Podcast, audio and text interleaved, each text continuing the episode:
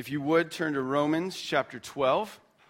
And while you're turning there, um, we did have a fantastic, fantastic trip. I want to again express thanks uh, to this community for s- several things. One, for allowing me to be a part of that. Uh, I feel like I'm a uh, eighth year intern and uh, love it. Every year, getting to do another internship. Every year, getting to go learn again uh, in a different context. And I would encourage you if you uh, have in any way thought about doing the internship, have uh, wondered if it's for you, have questioned how does God want to use me in the world, uh, how does He want to use me in vocation, how does He want to use me in the church, then I would encourage you.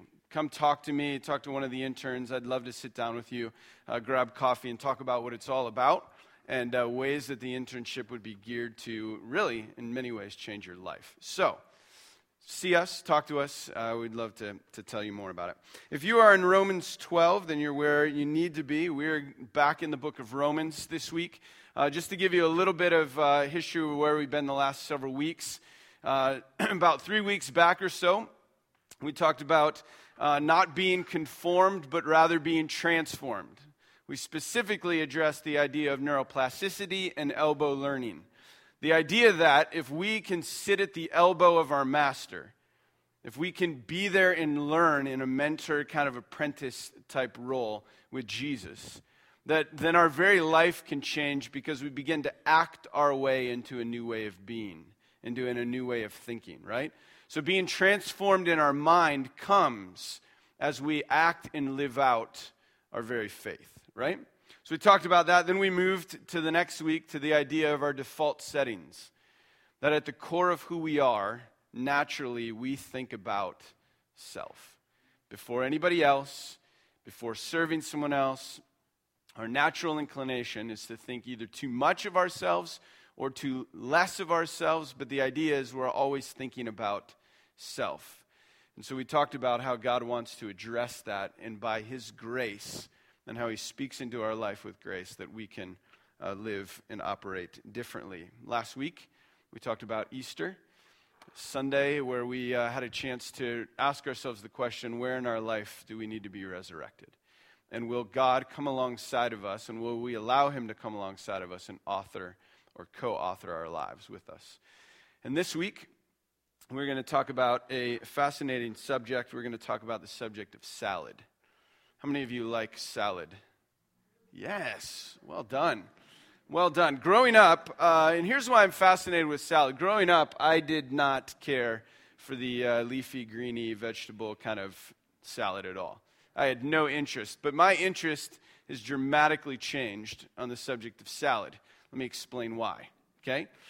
Um, I, I went from getting, I was at the place where I would hate it. I would beg my parents not to have to eat it. It would be at a meal, and I'd be like, oh, not salad again. I hate salad, right? And I would pour so much ranch dressing on it that you couldn't even know that there was salad in it, right? I would just hide all of the flavor in the midst of uh, some really super fatty ranch dressing, right? And, and that was my way of getting through salad, and it was kind of like get through it and then get on to the good stuff, right? And that's the particular way that I viewed it. But I've come to understand a few truths about salad that uh, have changed my understanding of salad and really my understanding of the church. So here's a couple. First truth, okay? First truth about salad. Not it's not a salad. A salad is not a salad unless it's combined, okay? Salad is not a salad unless it's combined. What I mean by that is if you just have a bowl of tomatoes, it's not a salad. It's gross. It's just a bowl of tomatoes, okay?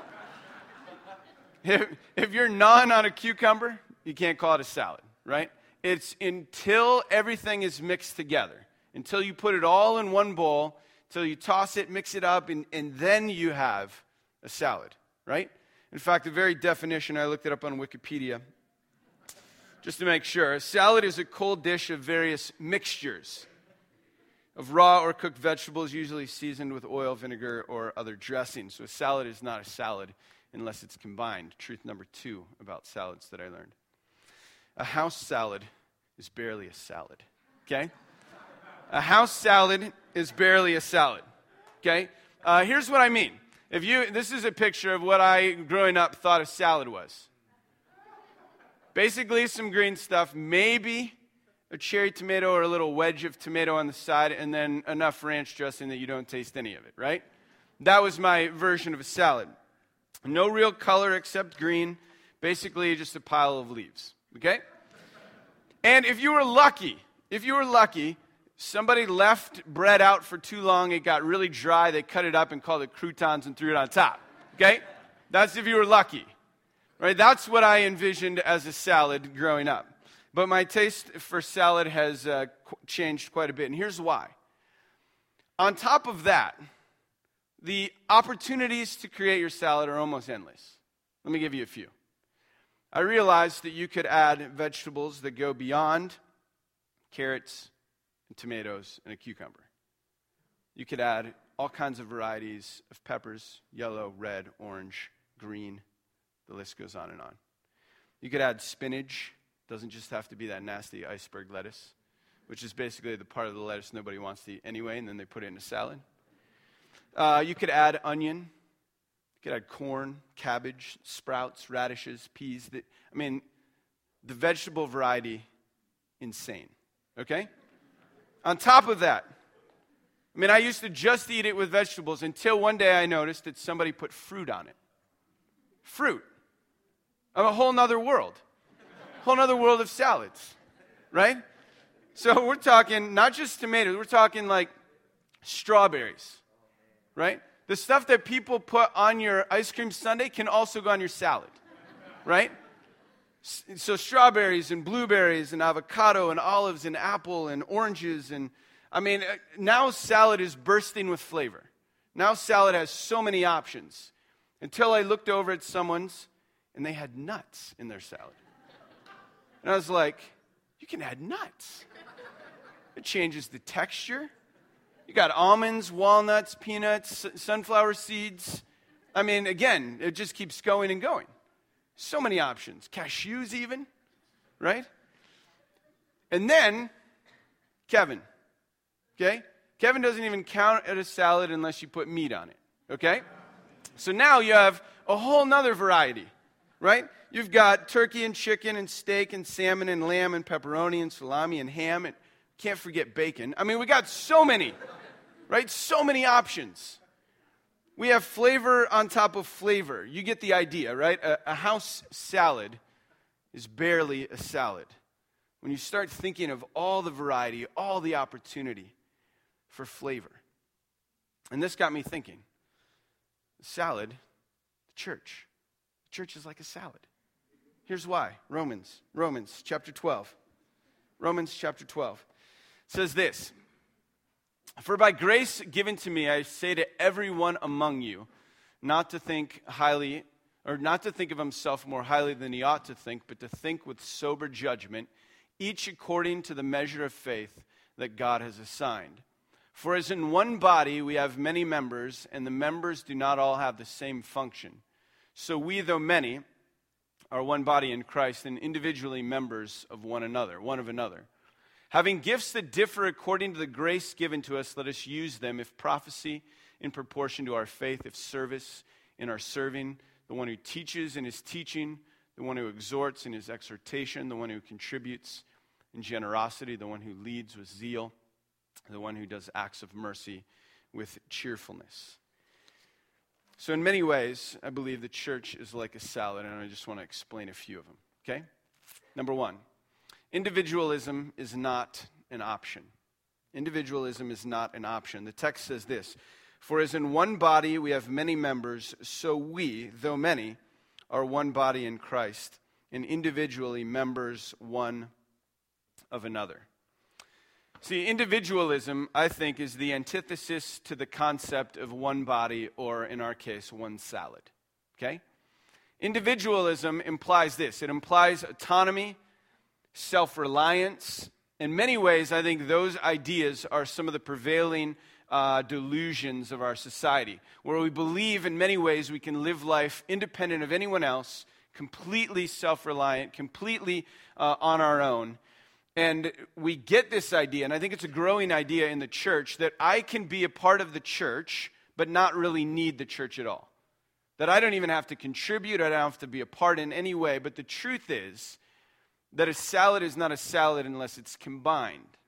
What I mean is that you are not in the church unless you're mixed in with the church. You might say you're a Christian, but if you're a Christian that's not a part of the salad, a part of the body, a part of the church, then you're not really in the church, right? You're not really a part of the body of Christ the way that we're called to. See, what Paul is saying in this section of Scripture is this so that when our mind is renewed, the text says, that we come to get a sober thinking of ourselves in line with the idea that we are all members of one body. So, part of what it means to have a renewed mind is understanding the truth that individualism is not a part of an option or not an option for the body of Christ.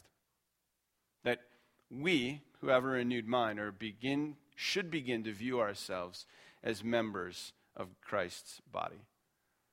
To go even a step further, that means that your identity, your individualism, your personality is best defined, understood, nuanced within the body of Christ. That's where you discover it, it's where you experience it. It's all in relationship to Christ. You are a part of me, I am a part of you, we are a part of each other. That's why individualism is not an option. Okay? Number two. Each ingredient brings a different flavor. Each ingredient brings a different flavor. The text says this For as in one body we have many members, and the members do not all have the same function, having gifts, a little later on it says, having gifts that differed according to the grace given to us. In another version, it says it this way But having grace gifts, according to the grace which has been given us, pause, different. The word different, okay? So, a couple ideas in this, this section. First of all, the text says that all of the gifts that are given are given in grace, every one of them, which means they're given, not earned. It also means that you can't be prideful about the gift that you have, nor can you live in shame with the gift that you have. It doesn't matter how big your gift is, how small your gift is, if it's a gift that's not glamorous, if it's one that you, uh, you think is really worthy of respect. None of that matters because you didn't earn it. It was simply given. And it's a gift of grace, meaning that it was given out of love, it was given graciously, it was given uh, for you to be used, okay? So, first of all, it's a gift. Second of all, the emphasis of the passage is clearly on the word or the idea different. Different. That all gifts have been given with difference. And that means allotment, that means diversity, that means uh, the distribution of them, right? That all members have different gifts, they all have different functions. Every one of us has been created uniquely with gifts and personality, and each of us is intended to serve a different role with a different flavor. So, to keep our little salad metaphor going. A salad can either be, as I was describing earlier, a flavor explosion in your mouth, or it could just be a house salad. Okay? So, what I would argue is that much of the church today leaves a bad taste in its mouth because what it lacks is the gifts that bring it flavor. What it lacks is the gifts that bring it flavor. So, the church, for a while, universal or local, has been criticized for several things. I made a little list a lack of creativity, being inward focused, not making a noticeable difference in society, being largely ineffective. That's the criticism that's lay, uh, like sent toward the church. And all of you might have a different opinion of whether that is true or not. My opinion is it's completely true. Those things are absolutely true in the body of Christ. But here's one of the reasons why I think that's the case. One of the reasons is because we, as the church, are a bunch of house salads. We are. What we have is the lettuce doing its job, sitting there on the bottom, hanging out, being leafy. We add some tomatoes, maybe some cherry tomatoes on top that are doing the work. And then what we do as the church is we go, that's all we got. So we just pour a bunch of ranch. The church leadership pours ranch on top and then gives you a fork and goes, there you go. Have it. That's what we're offering to the world around us. We're offering them house salad. And it's because all of the flavor in the church, all that makes the church interesting, the fruit, the nuts, all of it, the meat, the cheese, everything that you go, oh man, I would love to add that to my salad, that's the part that's missing in the church. All the things that give it flavor, all the things that make it interesting. I mean, could you imagine what the church would look like if everyone, with all of our unique flavor, diversity, our unique gifts, abilities, personality, responsibility, all gave in a way that served the church? The church would be exceptional. The church would be amazing. But instead, what we have is a salad that lacks all of the variety of ingredients. We have a body that lacks all of the members that allow it to function correctly. And across the world, that's the case. It's not just the case here, I think it's across the world. I've been in conversations with people before that say this. They go, Well, I understand that all the body is needed, but let's be honest, we don't need both kidneys. True. You're correct. We don't. Right. And there are other parts of our body we could probably cut off, extract that we don't need, probably right? To survive. But that's not the point, right? That's not the point. So the point isn't whether or not a salad can exist without all of the things on top.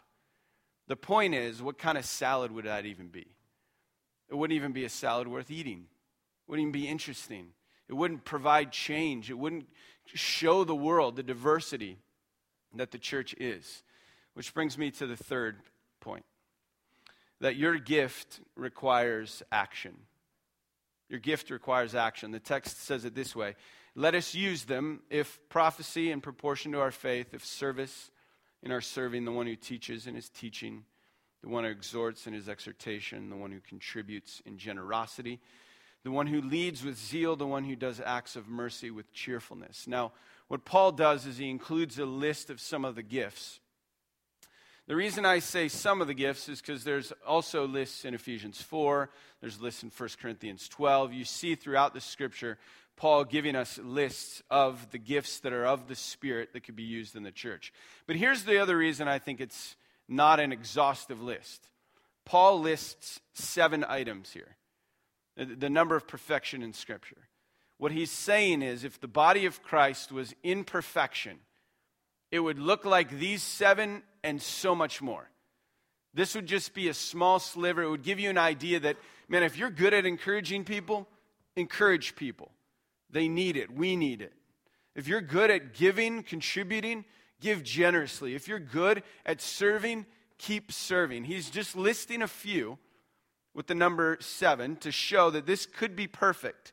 This could be ideal. But it's just a simple list. And the biggest command that he gives here is this little phrase let us use them. Let us use them. Now, I want to state this very clear because I think it's an important part in the text that if you read this section of Romans together, you will notice that Paul says this If you have a renewed mind, you will understand that you are a part of the body of Christ. If you understand that you're a part of the body of Christ, then you understand that you've been given a gift. If you understand that you've been given a gift, then you must understand that you're to use it. Period. Period. That means, said another way, that the Spirit's gifts come to us as assignments of responsibility within the church of God. That you are given, when you are given a gift, a responsibility within the church of God, within the body of Christ.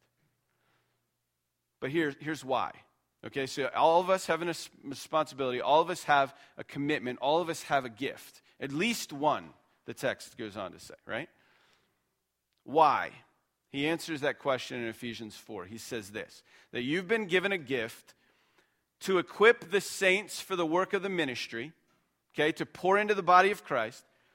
Why? For the building up of the body of Christ, for the strengthening of the body of Christ, for the, the, uh, the effort that's poured in changes the dynamic of the body of Christ, is what he's saying.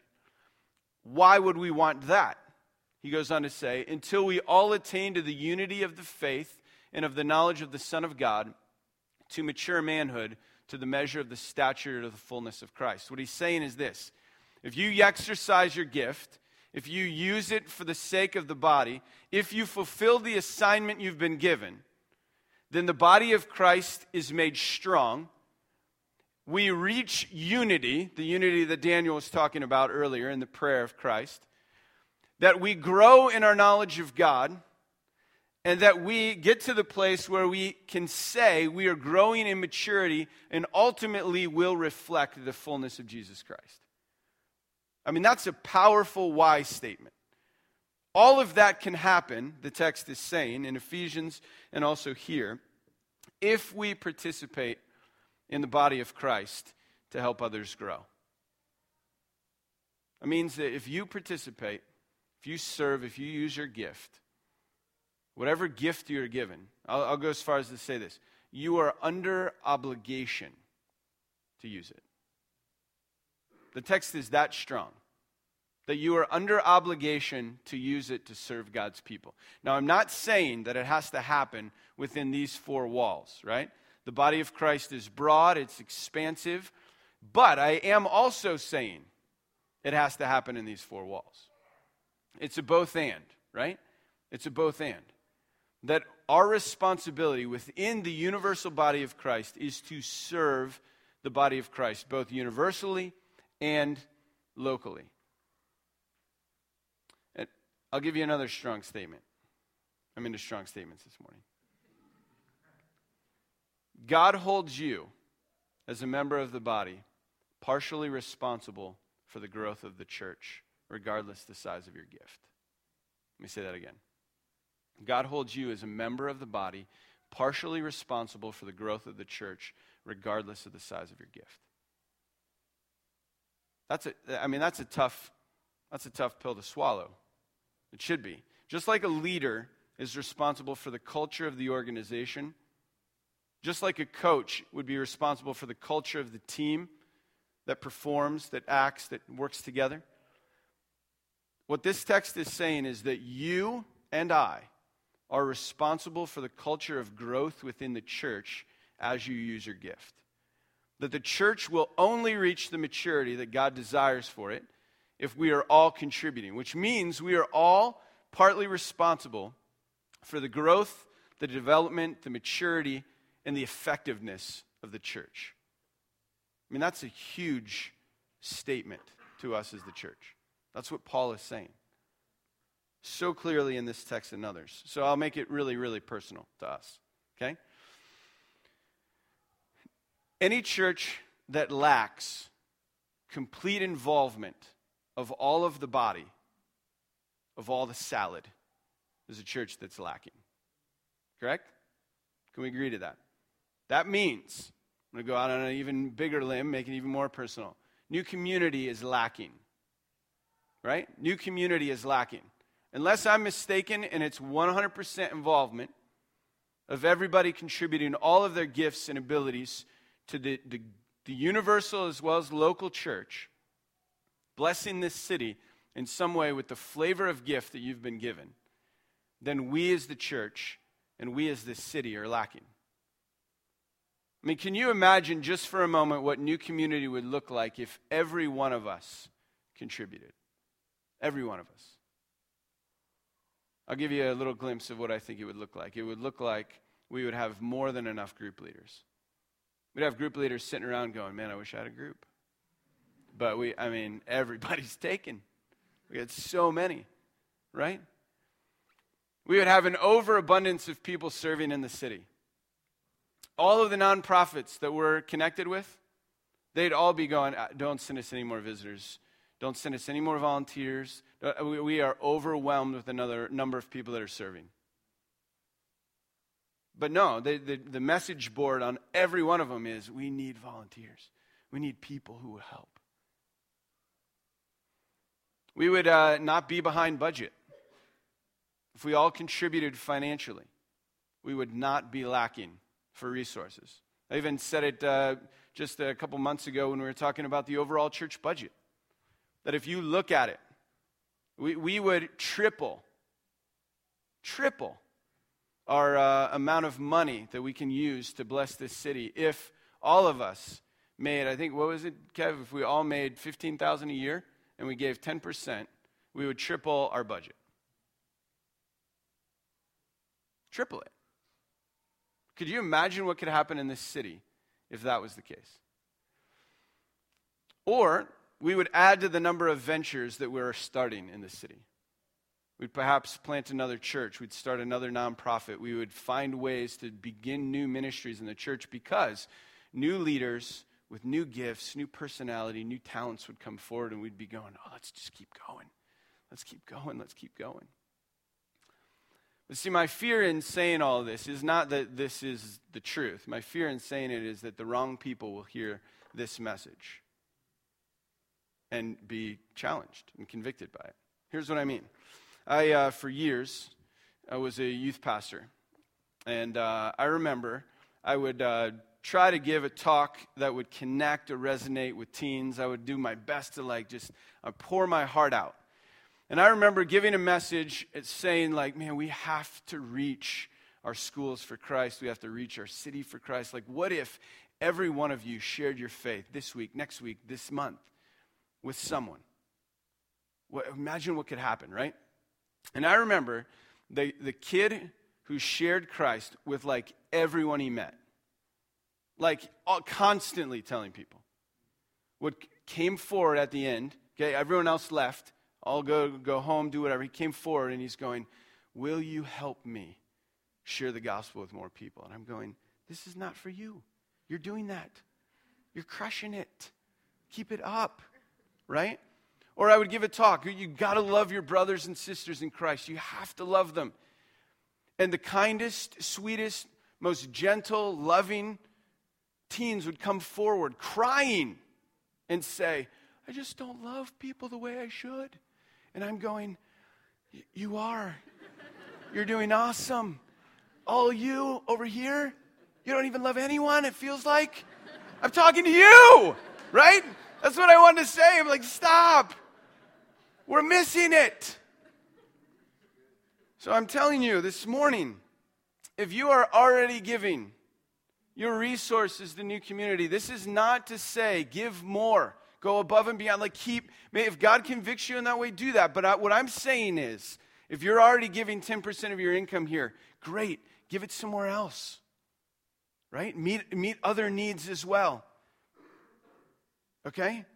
If you're already serving within this body, if you're giving time and you're committed and you're invested in people and you're loving those around you and you're using all those things listed, you're, with, with zeal, you're leading, you're serving, you're giving, you're loving, you're all the things, the seven things that were listed and beyond. If you're doing those things already within this community, in your small group, or, or in, in the city, or in this church, right? This is not a call to say you're already invested, keep investing. Do more to the point where you're going to burn out. Just keep going, going, going. This is not that message for you. Okay, you hear me? For all of you that would be sitting there, that in your spirit are hearing, you know, if I look at it, I haven't been giving at all. I haven't been serving. I didn't sign up. I, I haven't given any of my resources, time, energy, emotion away to the body of Christ, this is for you to say, today, start. Right? We need you. We need you. Absolutely. The people who are already giving financially, when they hear of a need, they keep giving. That's amazing. We want that to continue. But what we want is for those of you who haven't been, to start. For those of you that haven't, uh, that you're amazing with kids, and yet you're not back in kids' community, at some point, once a month, once every other month. If you ask Julie, she'd say every week, but every now and then, right? Go serve. Love on kids. Love on kids because that changes not just their lives, it changes our schools. Ultimately, it changes the city. That each of you, all of us, myself included, have gifts to offer. And what this passage is calling us to do is offer them, right? To give them as a gift. In fact, Paul says, a living sacrifice. to say what, my, what is mine or what you've given me is yours. It's all yours. So I'd encourage you. Uh, I think, did everyone get a card at some point? If not, there's, there's some cards that were made. And they're going to come around. I'm not going to give you time right now to fill them out. But the card that comes around, here's what I want to encourage you to do with it.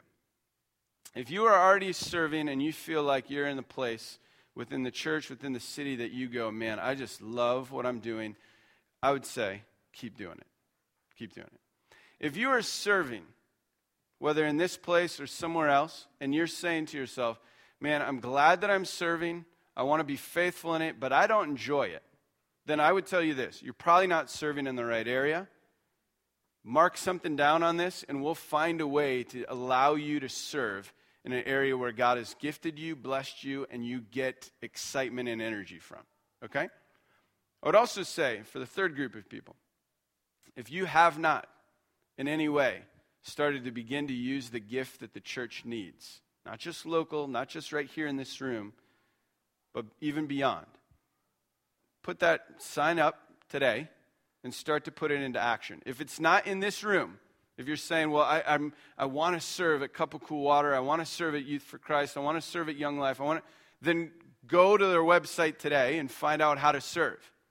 If there's some other ministry that you go, man, I really, I want to be a part of this and I want to be a part of that, awesome. We want that. God wants that. But for all of us, let's lean into this. You have a gift God wants to use, and it's the only thing, really, that makes the salad interesting. And I, I don't want to be, and I don't want a new community to be blamed for being a house salad. There's so much flavor. Let's enjoy it. All right, let's pray.